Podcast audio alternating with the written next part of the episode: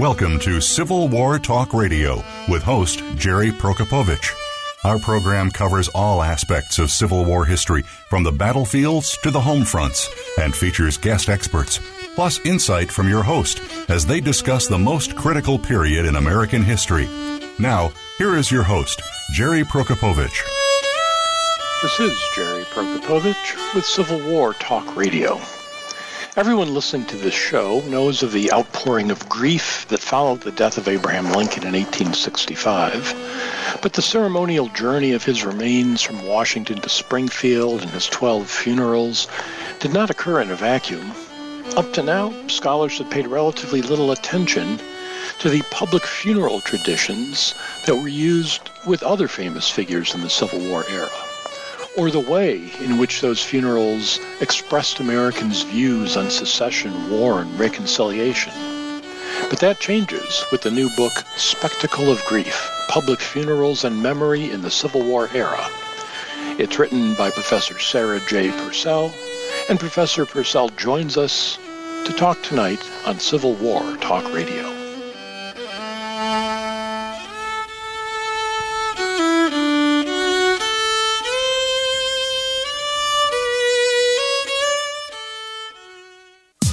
Streaming live. The leader in Internet talk radio. VoiceAmerica.com. Voice America programs are now available on your favorite connected device, including Amazon, Alexa, and Google Home. Through streams with Apple Podcasts, TuneIn, and iHeartRadio, listening to your favorite show is as easy as saying the show name followed by the word podcast. Hey, Alexa, play Finding Your Frequency podcast. If that doesn't work, try adding on TuneIn or on iHeartRadio or on Apple Podcasts. The Internet's number one talk station. Number one talk station. VoiceAmerica.com.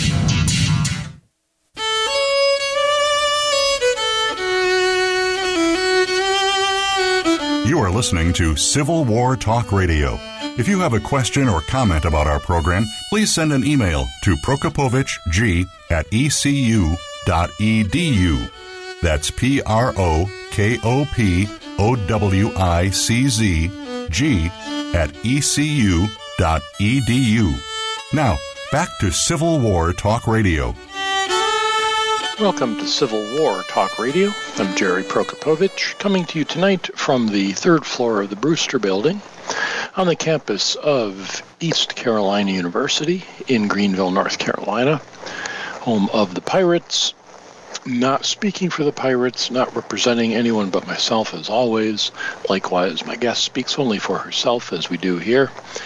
It is the middle of June 2022. It is the middle of the NCAA baseball tournament. Last weekend, the Pirates won the regional tournament here in Greenville. I'm still a quiver from the events of the past weekend.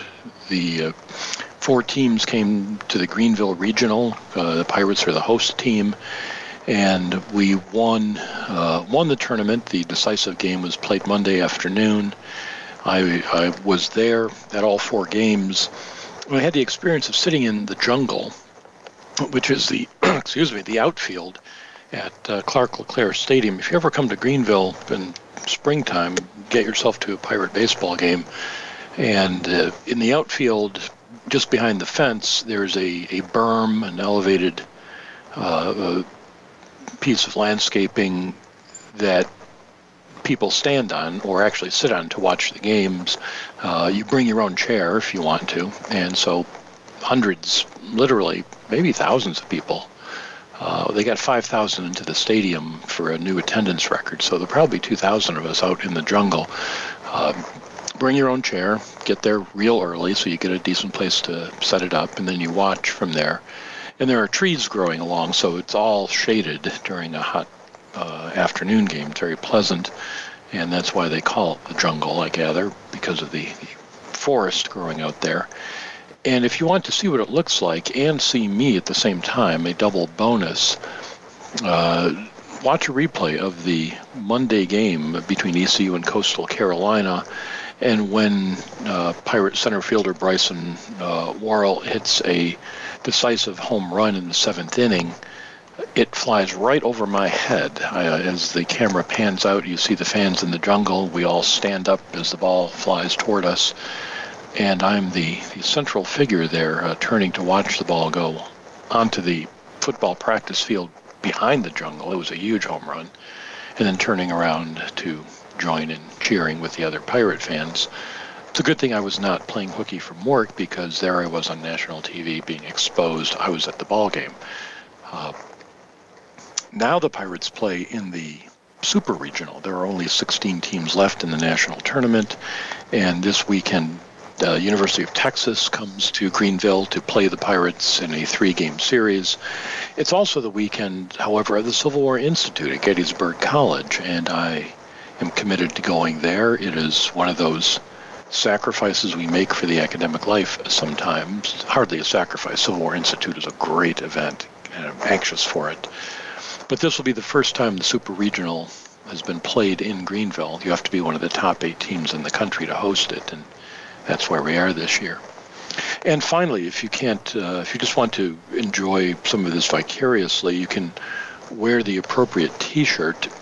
After hearing the announcers on ESPN more than one time refer to uh, my employer as Eastern Carolina University, and uh, on one occasion discuss how far away it was from Chapel Hill, hundreds of miles, hundreds of miles from Virginia, it became clear that they thought we were in Greenville, South Carolina.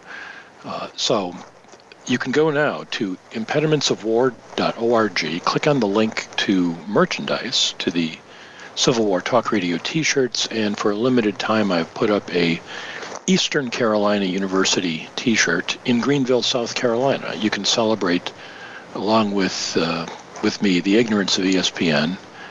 Uh, in fact, it even says, as seen on EPSN. I thought I'd get their letters wrong just for good measure. Uh, so you can get the, the, the very rare uh, Eastern Carolina University T-shirt until some copyright lawyer sees it and makes me close it down. Uh, it's up there for a while. Uh, I put it up this afternoon, June 8th, 2022. I've already sold one T-shirt, and I know that because I'm the one who bought it. I want to get one for myself.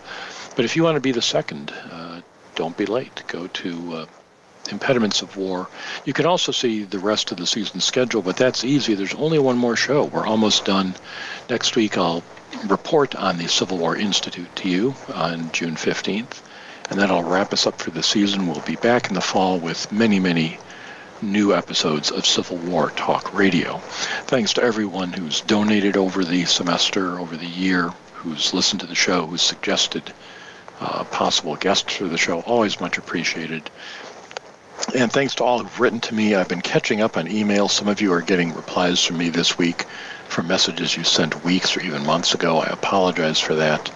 Uh, I, I, may be slow, but I will respond if you write to me. And uh, thanks for, for those of you who've done that. Tonight, we talk about funerals in the Civil War era. Not just any funerals, but big public funerals. The title of the book is Spectacle of Grief Public Funerals and Memory in the Civil War Era. And the author is Sarah J. Purcell. Professor Purcell, are you there? Yes, I am. Hello. Hello. Welcome to the show. May I call you Sarah? Is, is that. Uh, yes, please. If okay. I can call you Jerry. Please do. Don't don't. It would take much too long to do anything else. Um, Excellent. So uh, I'm delighted to have you on the show. Enjoyed this book. It's a. Uh, uh, I, I learned a lot from it. It, it is, uh, in some ways, a challenging, uh, conceptually challenging book. has has a, an argument that that one can sink one's teeth into, but it also tells us a lot about uh, uh, about a topic that, that most of us don't think about. So let me ask you, why why funerals? What got you interested in this topic to begin with? It's a great it's a great question. Thank you. I'm I'm glad that you uh, found a lot to sink your teeth into. Yeah, well, funerals, um, you know, they don't stand out as maybe the first thing. Uh, Civil War historians would think about. Um, I really came to the topic of funerals um, from my earlier work. Um, I have written a lot of previous scholarship on the period of the post-American Revolutionary period, the early Mm-hmm. Republic, 1790s through the 1820s, and um, I wrote a book about the public memory of the Revolutionary War, and there were a number of funerals that played a role in that era, and um, very notably, George Washington's funeral in 1799 was one of the um, one of the largest funerals for that time. Um, it was a big political funeral, and there were lots. There was a whole tradition of public funerals in colonial revolutionary America. So I was sensitized to that topic. That was just a part of my work on that period. And then um, I've also been working on the Civil War and teaching Civil War history for um, several decades, 25 years. And of course, as you mentioned in the introduction, um, everyone's familiar with Lincoln's funeral. And the more I taught about it, the more I became interested in research um, on the Civil War period. And so I started looking into it. And I'm a scholar of memory. And it turned out that it wasn't just Lincoln's funeral. There was actually a, a line between uh, Washington and Lincoln, and many important funerals in between, and a big turning point um, on the eve of the the Civil War. And so it was kind of a topic I was interested in. The form of the funeral. It's a time when um, people usually are habituated to say the nicest of things about the deceased um, and to come together and have a unifying statement.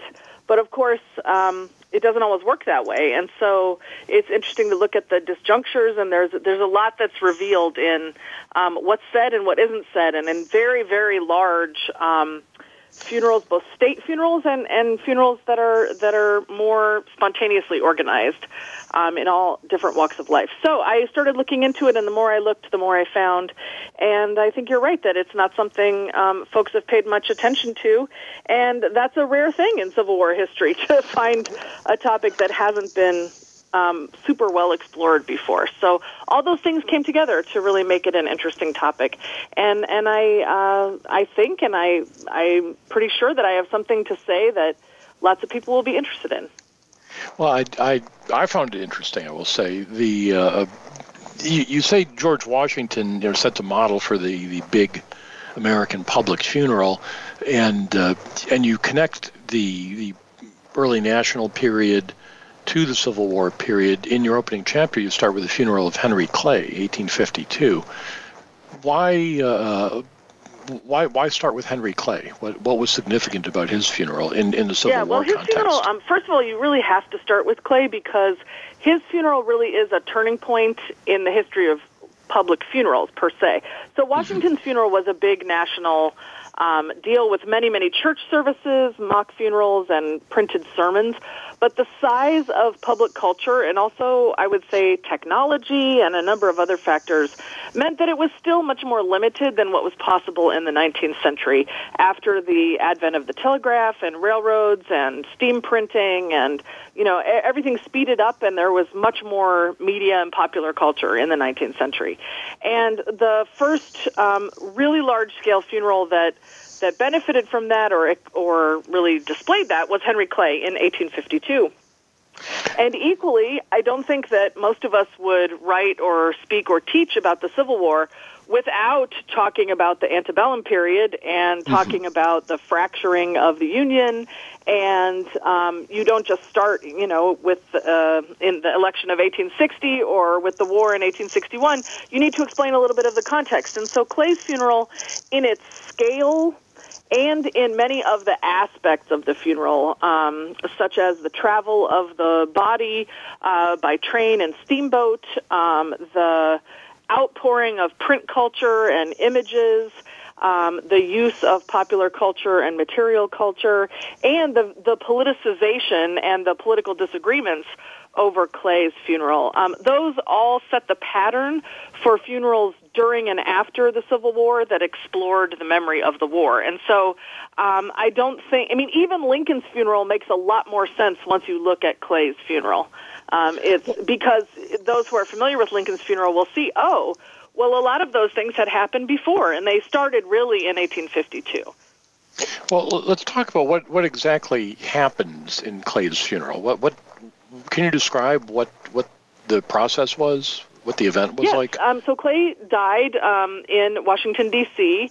Um, while still a sitting U.S. senator, and he received. Um, basically a state funeral in Washington D.C. with lots of congressional and senatorial eulogies. He also was the first American to lie in state in the rotunda of the U.S. Capitol. So that's another way in which he he starts a pattern which continues even up to this day. So he lay in state. Um, thousands of people um, came to see his body. He was not embalmed. He was actually preserved in an airtight uh, I put that in air quotes because the seal actually failed later, but Ooh. an airtight um, cast iron coffin called a Fisk patent coffin. Um, and then he he wished to be buried in um, Lexington, Kentucky, his home, um, near his home of, of Ashland, and they moved his body um, on trains and steamboats primarily, um, taking the body off of trains and into major cities. And the body traveled all throughout um, the northeastern seaboard, um, through New Jersey, New York, um, up into the interior of the country, down to Ohio, down the Ohio River by steamboat. And along the way, um, he, Clay was taken off the train, taken off the steamboat, and major um, celebrations. Um, people could visit the body. Um, there were ceremonies in major cities, a torchlit procession in Baltimore, uh, funeral ceremonies in New York City, um, and, and all throughout until his body um, got hundreds of miles later um, to Lexington, Kentucky, where um, he then had a very massive funeral with something like 100,000 people visiting the town of Lexington. Um, you know, the everyone has different estimates. But and all the while, while the body was traveling um, over little more than a week, um, the newspapers followed with rapt attention and reported in almost simultaneous daily updates hundreds and hundreds and hundreds, maybe even thousands of articles all over the country, um, really from coast to coast, um, about the procession of the body, um, some arguments over politics. It was actually um, taking place um, during uh, I don't know, conflict over the Whig nomination for president, um, also right after that. So um, lots and lots of political discussion, um, cheek by jowl with reports of Clay's traveling funeral, um, and then culminating in his burial in Lexington. Look, the question of politics is one I want to get to next, but we're going to take a short break first. We'll come right back, talk more with our guest tonight, Sarah J. Purcell. She's the author of Spectacle of Grief Public Funerals and Memory in the Civil War Era. I'm Jerry Prokopowicz. This is Civil War Talk Radio.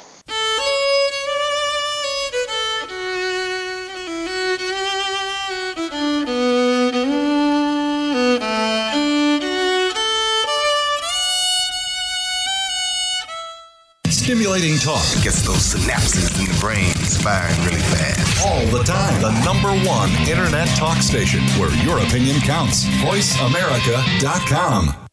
Psych Up Live with host Dr. Suzanne Phillips offers a psychological perspective on coping with common and current life issues. This show addresses topics as varied as marital stress, insomnia, depression, raising teens, campus violence, and building self resilience. Listen in as Dr. Phillips and her guest experts share the latest in books, findings, and information that will inform and enhance your life journey. Psych Up Live is heard every Thursday at 2 p.m. Eastern Time, 11 a.m. Pacific Time on the Voice America Variety Channel.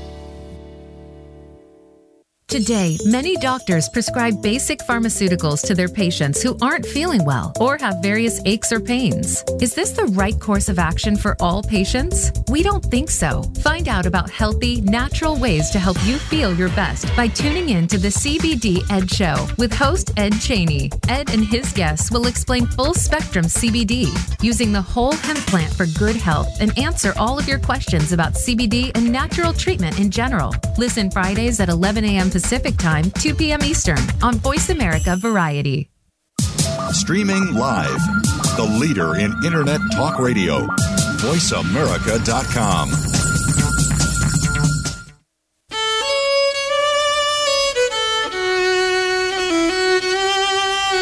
You are listening to Civil War Talk Radio.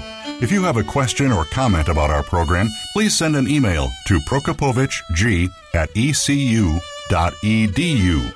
That's P R O K O P O W I C Z G at ecu.edu. Now, back to Civil War Talk Radio.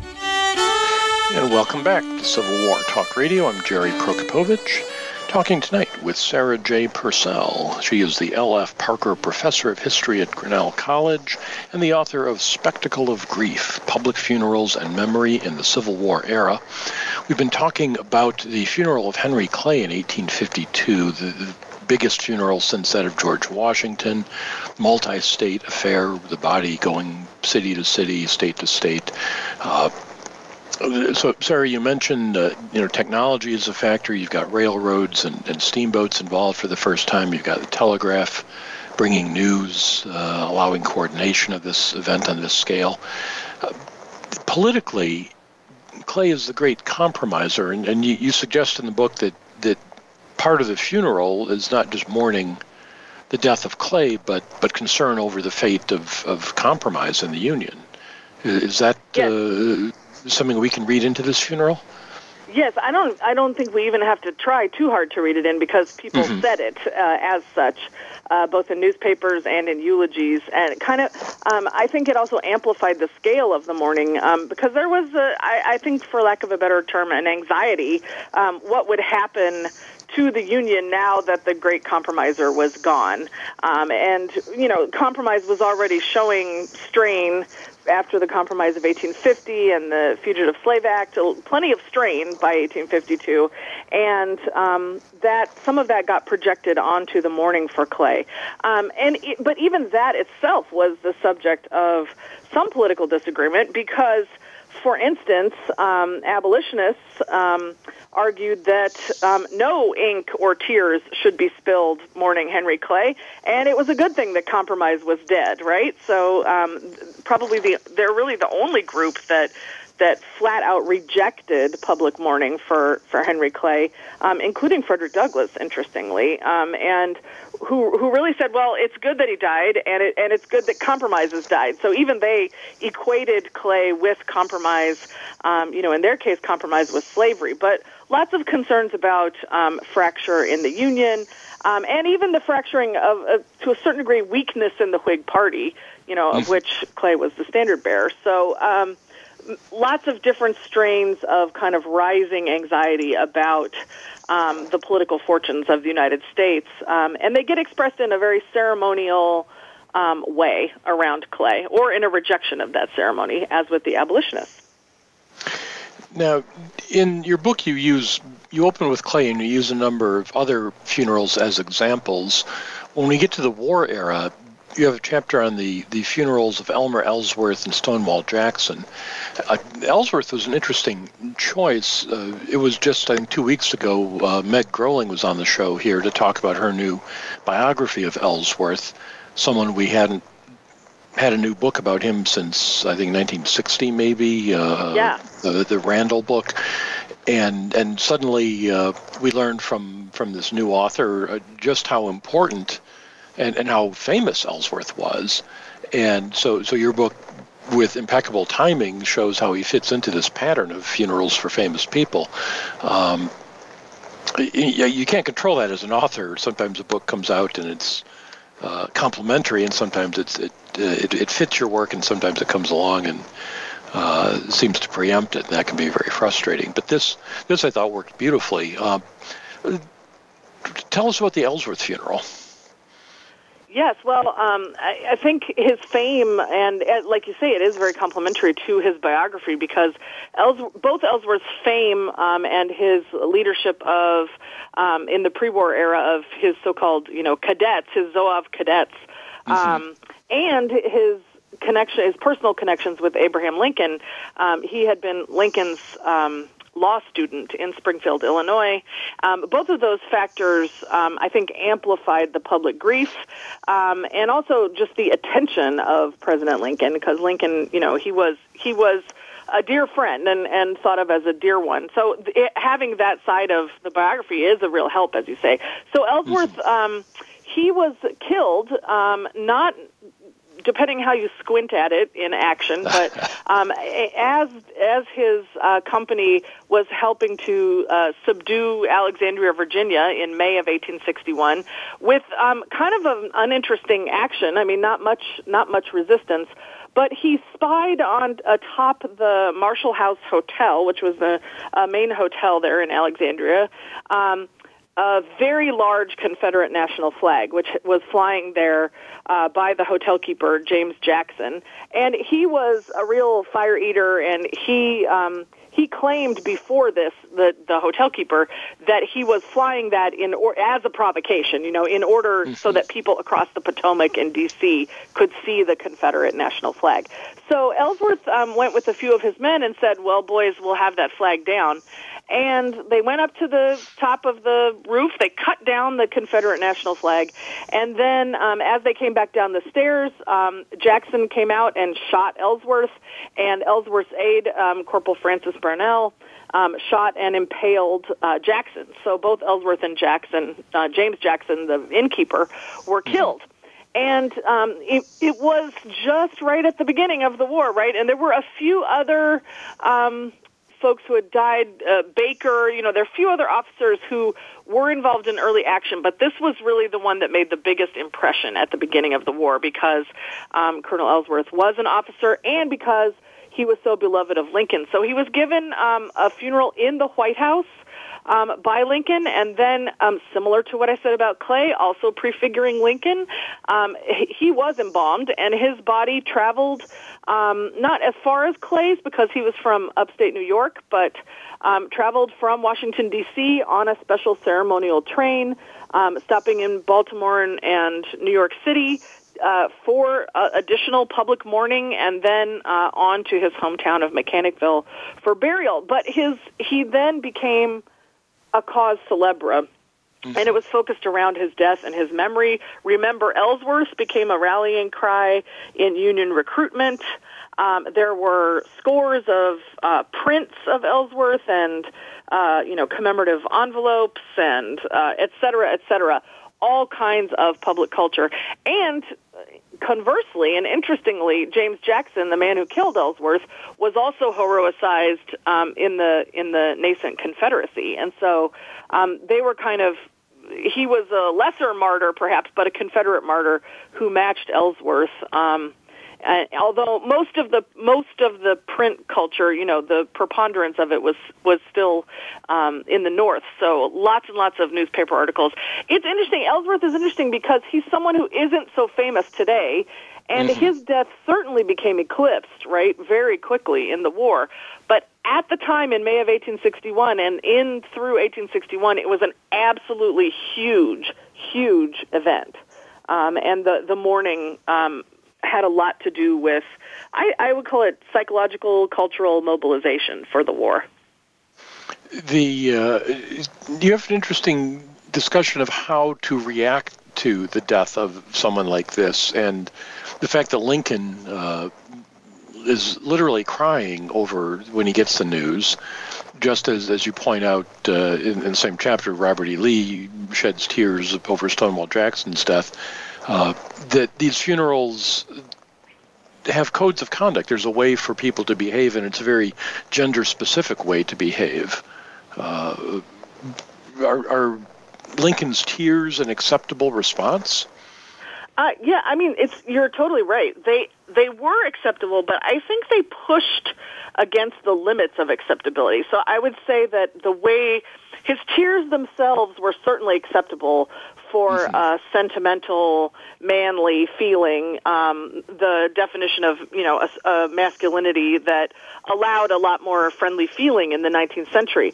But mm-hmm. the way Lincoln's tears get talked about in the press and, and even framed um, and then critiqued by Confederates, mm-hmm. um, I think that they did. Uh, it pushed the limits of that masculinity, and um, it was a question of whether perhaps the tears were excessive. And it's not just Lincoln, it's also echoed in um, the tears of a great many soldiers, the tears of people who came out in procession to see Ellsworth's body, um, the tears that are shed.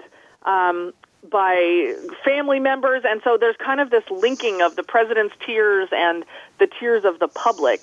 Um, and little did they know that, in a way, um, that would prepare them, was helping to prepare them for the great sorrow and loss of life that was to come in the war. But I, I think that it there was a contest over what was the acceptable form of of we would now call it masculinity, right, or manhood in the 19th mm-hmm. century. And the point being that okay, you have these sentimental tears, but it's not enough just to cry. It's supposed to then spur you to action. And so it's mm-hmm. fine to cry, but then you must enlist. Um, then you must press forward with the kind of martial masculinity, martial manhood on the other side. Um, and so I, I think it's when the two are twinned that way. Um, and then it also played into um, so, uh, talk in the book some arguments over um, the the manhood of Ellsworth's troops, who were by and large recruited from New York City firefighters um, and were Zouaves and were very tough characters themselves. Mm-hmm. And um, the way that they were turned into possibly uh, an especially threatening image of masculinity. So you can have Confederates kind of have it both ways, where they critique President Lincoln for perhaps being womanish in his tears, and then at the same time, Ellsworth's men are are a, a fiery, threatening form of manhood. And so um, it's it's a it's a really interesting to see how that makes a difference in the way people are reacting um, to the death, and then how that gets related to the war itself. So it isn't really just relating to Ellsworth; it's it's about losing Ellsworth, but then what's going to happen in the war because of that. Now, Stonewall Jackson, on the other hand, is, is the ideal manly Southern hero, Christian, uh, you know, soft-spoken but but fierce, emotionally controlled. Uh, he becomes a martyr instantly upon his death. He, he, he he's part of the lost cause Trinity, Lee, Davis, and Jackson later, but but he doesn't wait for the war to end. He, he immediately falls into that pattern, uh, as you described. But he doesn't have a big funeral. Right. Um, he doesn't. I mean, he has the biggest funeral that um, that Confederates can muster at that moment in 1863. it's very difficult um, in the midst of the war, and so the conditions of the war um, really reduce the size of the public mourning, and they do move his body, you know, to Richmond, where he's given kind of a form of a Confederate state funeral, um, which has been which which has received some attention and was a big deal in Richmond. But mm-hmm. even you know Richmond was so swollen with refugees and under a lot of stress itself, even as the the capital, right? Um, that it was impossible to have anything approaching, let's say, Elmer Ellsworth. I mean, if we look back now, we would see that Jackson is so much more important militarily than Ellsworth ever was. Right but um, his funeral is actually a lot smaller. Um, and also, that by that point, um, Southern newspapers were very stressed.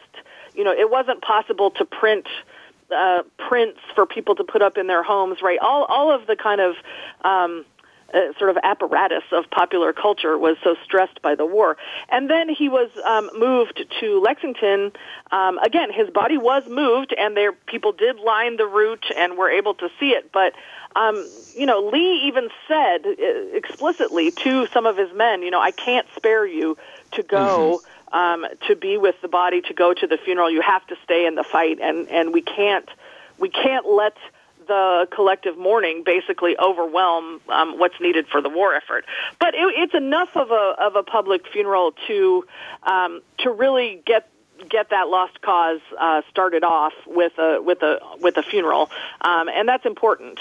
Um, I also think that it's it's important that it started with a funeral and with eulogies and obituaries. So, um, kind of you know, some, even some northern, even some Republican newspapers toying with discussing um, Jackson's merits and his his Christianity and his self control, all the things you mentioned, um, you know, the things that made him a renowned Christian gentleman, so to speak, um, mm-hmm. while also not shying away from calling him a traitor, for instance.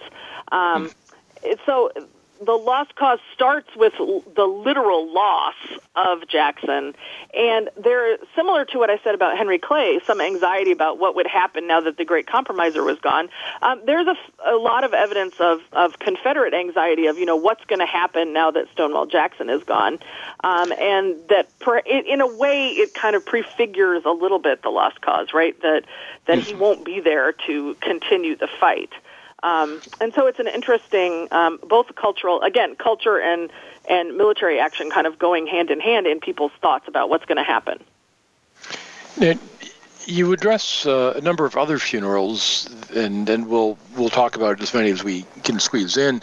Uh, one that was particularly interesting because it's somebody that I'm, I'm going to guess most listeners are not familiar with, is is George uh, Peabody or Peabody. I'm not. Is it pronounced like the town in Massachusetts? Or It's pronounced like Peabody, yes. The town in Okay. Massachusetts is named after him, and they will insist it's Peabody. yes, uh, so I, lived in spelled Brookline like for Peabody, yes. for nine years, so I, I, I learned a few of the, the local pronunciations there. Uh, so uh, George Peabody is not a household name uh, today, plus even among Civil War uh, listeners, not not even like Elmer Ellsworth is. He has a funeral in 1870, I think it is. Do I have that Yes. right? Uh, Yes. and it it's a big deal. So we have like two minutes till the break. Uh, get us started on who he is, and we'll we'll take a break and find out more. Who is this Yeah, guy? well, Peabody is a tremendously interesting figure. He was uh, son of Massachusetts um, from the town then named after him later, um, but lived most of his adult life in England, um, mostly in London. Um, and he was a tremendously wealthy um, man of capital. He had a lot of different businesses, investments, um, and also a philanthropist. He prefigures um, the great philanthropists and uh, magnates of the later 19th century. Um, and he was very much um, a booster of the United States in England. Uh, he was beloved of Queen Victoria and of English society, but still very much an American. He sponsored the Fourth of July celebration for American expats in London every year, um, and and he supported the U.S. government in the Civil War um, with financial support and tried to smooth over U.S.-British relations. But he was also a close friend of Robert E. Lee or a friendly with Robert E. Lee. And after the Civil War, he very much supported um, a re- version of Reconstruction that was friendly to former Confederates and to kind of reconstructing the South along the lines of the best men, you know, getting education.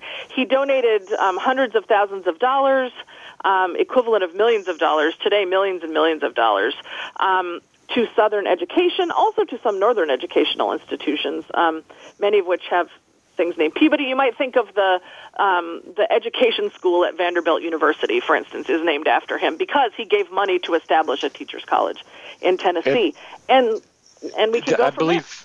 I'd, I'd say he also. I know he gave money to Harvard University, which gives me a chance to remind uh, everyone listening that I have a degree from Harvard. Have to do that at least weekly uh, in order to get my money back over uh, decades of, of amortization. We're going to Yes, take a short yes, his- break. and his uh, he supported sciences and musical education, um, but was then especially interested um, after the Civil War in in uh, Southern education. but we will come back to that topic in just a moment. We're talking tonight with Sarah J. Purcell, author of Spectacle of Grief Public Funerals and Memory in the Civil War Era. I'm Jerry Prokopowicz. This is Civil War Talk Radio.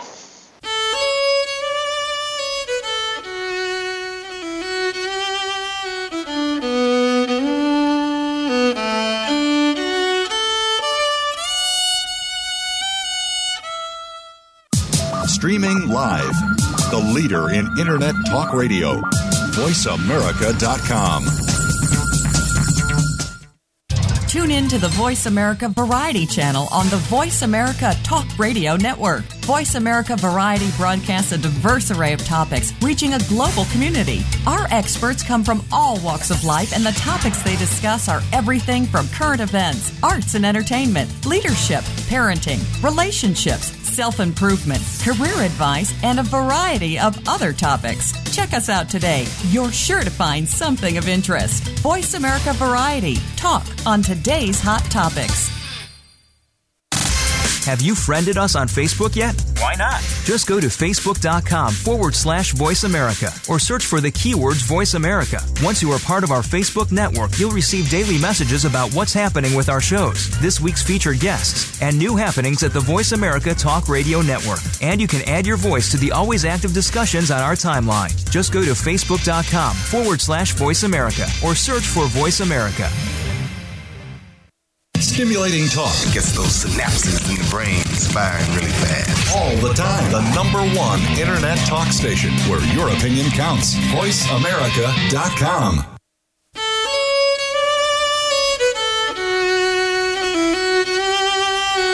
You are listening to Civil War Talk Radio. If you have a question or comment about our program, please send an email to prokopowiczg at ecu.edu. That's P R O K O P O W I C Z G at ecu.edu. Now, back to Civil War Talk Radio. Welcome back to Civil War Talk Radio. I'm Jerry Prokopowicz, talking tonight with Sarah J. Purcell, author of Spectacle of Grief Public Funerals and Memory in the Civil War Era. We've been talking about funerals of some famous and semi famous people, Stonewall Jackson or Elmer Ellsworth. But now we're talking about George Peabody, the uh, philanthropist. Uh, American living in the United Kingdom who dies in 1870. His body is brought back, and I was fascinated to read of the competition essentially between the U.S. Navy and the Royal Navy who gets to bring him back. Uh, and, and it almost turns into a, an arms race. Uh, yeah, how- literally. Yeah, exactly. Yes, um, he was uh, Peabody was given a um, of basically a state funeral in London and was temporarily interred in Westminster Abbey. Um, and then uh, Queen Victoria specially outfitted a warship um, to repatriate his remains. And basically, um, President Grant and and a, a lot of other uh, con- congressmen and naval officials they didn't want they got caught sort of flat-footed because it was like well all this for George Peabody but they they had to throw in um, and um, basically they tried a few different things but they ended up sending a, a naval um, escort they couldn't sort of wrest control of the remains from the British. and, uh, you know, the British sent one of their most impressive warships. Um, in fact, the initial um, arrival um, in the United States had to be at Portland, Maine, because um, it was the only port deep enough to accept the British warship um, that was so large and heavy. So it, it was Boston was not um, able to handle the ship, and so it was very very interesting. Um, and then there's a whole series of ceremonies and um, you know firing off of salutes and the the captain uh, turning over the remains to the the British captain, turning them over to American authorities, and and you know Admiral Farragut is involved, and all all sorts of things. Um, and um, you know Daniel Chamberlain in, in Maine, and just many many figures from the Civil War era are involved in this, and it becomes kind of a, a double a double ceremony set of ceremonies. So this competition between the British and the Americans, just at the time that they are fighting over the claims um, of basically reparations against the British for supporting the Confederacy and the Alabama um, reparations in particular. Um, Portland, Maine, of course, had had been harassed by um, naval. I don't know, depredations from Confederates and supported by the British. Um, so this kind of contest, literal contest between the British and the Americans. And is there a way that this the body of George Peabody can sort of reunite or show some Anglo-American harmony in the face of that. And then it also takes on this contest because he was a northerner who people could claim had forgiven Confederates. And so a lot of contest over whether he truly was a northerner or was he really a shill for the Confederates. And so um, it's all bound up together, the, the memory of, of and the relationship between the United States and Britain and then also the United States and the Confederacy and kind of post-Confederate um, during reconstru- you know the mid period of Reconstruction. So it, it's it's a very um, interesting political contest over maybe an unlikely figure, this philanthropist George Peabody, who was not especially political himself. But um, in the movement of his body and all of this funeral ceremony. And then even by that time, there were a few people who argued, like, boy, my gosh, we are going, this is all too much. Like, maybe this is just too much pomp and circumstance.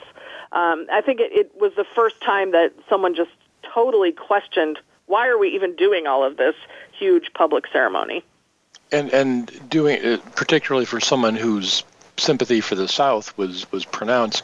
Uh, tying things together here on Civil War Talk Radio, last week's guest was was Elizabeth Leonard, uh, and the subject of her new biography is, of course, Benjamin Butler, and yeah. he's one of those who votes against sending U.S. warships to help bring this body back. Says, what are we doing all this for this Confederate sympathizer? So, uh, right. Ben Butler shows up again for listeners who heard about him last week. Uh, there are many other interesting funerals you discuss in the book. We don't have time to go over all of them. Charles Sumner, uh, Joe Johnston, uh, Winnie Davis, and uh, just go to the, the last one, Frederick Douglass, who you, you cite as far back as Henry Clay. Uh, he has an opinion about that. He lives till 1895, and his funeral is is is like the others, but different from the others. Yes, um, it's re- it's really remarkable. I mean, Douglass himself, as you mentioned, he's one of the figures who um, participates in public funerals and or critiques public funerals. He was someone who was attuned exquisitely to the politics of mourning and public memory, um, even before the war with Henry Clay, but certainly during and after the war. And the same attention he paid to uh, memories of the war, he paid to how they were expressed in funerals. And so it's quite extraordinary to see that carried out in his own funeral. It, it's it's very much the same in that he received a very large funeral in Washington D.C. Um, and yet it was different because he was a black man and he was formerly enslaved, and that made a difference. Um, and there's there's a lot of um, overt discussion of the politics of race, um, the politics of racial uplift, um, miscegenation. His his second wife, who was white, was very evident in the mourning, um, and many many issues that are you know right on at the in the in the thick of the rise of segregation and, and Jim Crow era, there in 1895, um, are talked about through Frederick Douglass, who right was someone who um, had always been, or at least since he had escaped slavery, had made himself into a symbol of of um, people who were enslaved and even of the black race to a certain degree. And so his funeral was very, very important. Interestingly, importantly, he was not given a state funeral. He was proposed to lie in state in the rotunda of the Capitol, but it, um, mm-hmm. through parliamentary maneuvers, that was denied him, and so he had um, what was technically more of a private funeral um, at the Metropolitan AME Church in um, Georgetown, Washington D.C.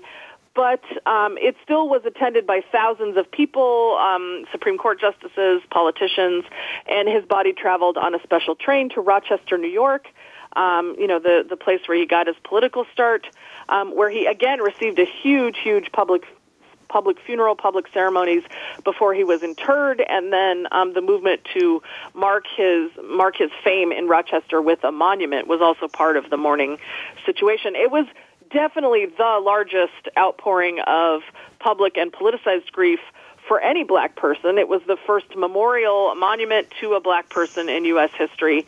So it, and then there's a lot of argument, some of which is very surprising and highly, highly politicized, um, mm-hmm. especially in the South, um, over what what all this mourning meant for Douglass, But the actual forms of the mourning are very, very familiar. They're a lot like what happened for Henry Clay or Abraham Lincoln or even for Robert E. Lee or for George Peabody. I mean, the kinds of things, flowers, church services, parades, huge amounts of mourning public, uh, newspapers, eulogies, obituaries, all of the forms are similar, but it takes um, a very interesting political and racialized turn in Douglass's case, and it's it's it shows a lot about the transition from the 19th century into the 20th century and the complications of post Civil War America moving into the new century. The uh, the example you, you give of what happens here in North Carolina, where I'm sitting, the, uh, the fusionists are in command of the, the state legislature at that time, Republicans and populists who uh, oppose the white supremacist Democrats, and they vote to to recognize Douglass's death in some way, and and that leads to a false charge in the news Democratic newspapers that somehow the legislature has voted to adjourn in honor of Douglas, but they didn't do so for Robert E. Lee. This is an outrage. Uh, even though the story is completely false, it gins up a huge amount of public outrage and ultimately ends up with a, an appropriation to build a giant Confederate monument in front of the state capitol in Raleigh. The idea of false newspaper or false media stories getting the public outraged, leading to uh, uh, actions like that, was painfully uh, contemporary. I have to say, reading that. Uh, it, it, yeah, absolutely, to... and and also the the thought that. Um, you know, monuments uh, might might be politicized, right? That yeah, exactly. Just, the kind of pure repository of Civil War memory. But and it's it, I think truly astounding in a way to think about you know from our current perspective where we have a lot of debate over. Uh, Confederate monuments and even lots of other kinds of monuments. Um, mm-hmm. To think that the what was the North Carolina um, Confederate monument was in part spurred on by Frederick Douglass's death and by the reactions to his funeral, um, and so it's sort of you know the very large Civil War Confederate monument in North Carolina and the very first monument to a formerly enslaved black man in the United States both come out of the discourse, out of Douglass's funeral. Um, and they're very much sort of of that moment in 1895, not 1865. Um, and just had a lot to, to say. And and then you know there, we can recognize a lot in that in that discourse. You know that discourse. I think you're right. The fact that um, controversy um, can lead to some unexpected consequences, both politically and culturally. It certainly does in that case. Uh, you talk about other funerals in here: uh, Charles Sumner, Joe Johnston, Robert E. Lee himself, and uh, and and Winnie Davis, the daughter of the Confederacy, the daughter of uh, Jefferson and Varina Davis. Uh, you end with that, and I would love to discuss all of them, but uh, our time runs short. We have just a few minutes. Uh, if you could, this is a question I, I like to ask folks on the show. If you could go back in time for 30 minutes in the Civil War talk radio time machine and visit with one person and come safely back, who would you choose? Um, I I would choose Frederick Douglass for sure. Um, I mm-hmm. think that he um, saw and was central to so many activities and political situations and and just the heart of the culture of the Civil War era. Um, and he lived such a long life, um, you know, going from almost spanning almost the entire 19th century. Um, and he was such a complicated person. He was not an infallible person, but he was someone who had great conviction and um, incredible, um, it, just personal qualities, while also, um, you know, as we've seen from David Blight's biography and lots of other books mm-hmm. about Douglass, um, Leigh Fought's uh, great book about Douglass and and his relationship with women. Um, he he was a complicated man, but an incredible observer and a, someone who affected the course of United States history across the 19th century. Um, and I think just extremely brave. So I, I guess I would, my first reaction, my gut reaction is Frederick Douglass for sure. Plus which he, he appear, you know, if, if I'm interested in what I have written about here in this book, you know, he's someone who's mm. there in every chapter. He's, he's, he's got something to say about everything. So he would be a great, I, I I would hope I would need more than 30 minutes to talk to him in the time machine, but um, he knew it all, I think. So it was it was, and he wasn't afraid of of really being polarizing, or you know that was kind of the point in some ways. No, he, he, well, obviously an important and, and fascinating figure, and, and one that that would be 30 minutes well spent. Yeah. Well, this book, uh, listeners, you will enjoy time spent with this book, it will open your eyes to some new events and new characters in the Civil War era. The book is called Spectacle of Grief Public Funerals and Memory in the Civil War Era. The author is Sarah J. Purcell, who has been our guest tonight. Uh, Sarah, thank you so much for joining me thank on you, Civil Jerry. War I really Talk appreciate Radio. it. I, I really like the show, and I appreciate you asking me on. And listeners, as always, thank you for listening to Civil War Talk Radio.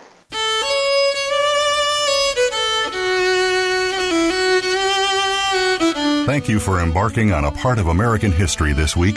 Civil War Talk Radio with Jerry Prokopowicz can be heard live every Wednesday at 4 p.m. Pacific Time, 7 p.m. Eastern Time on the Voice America Variety Channel.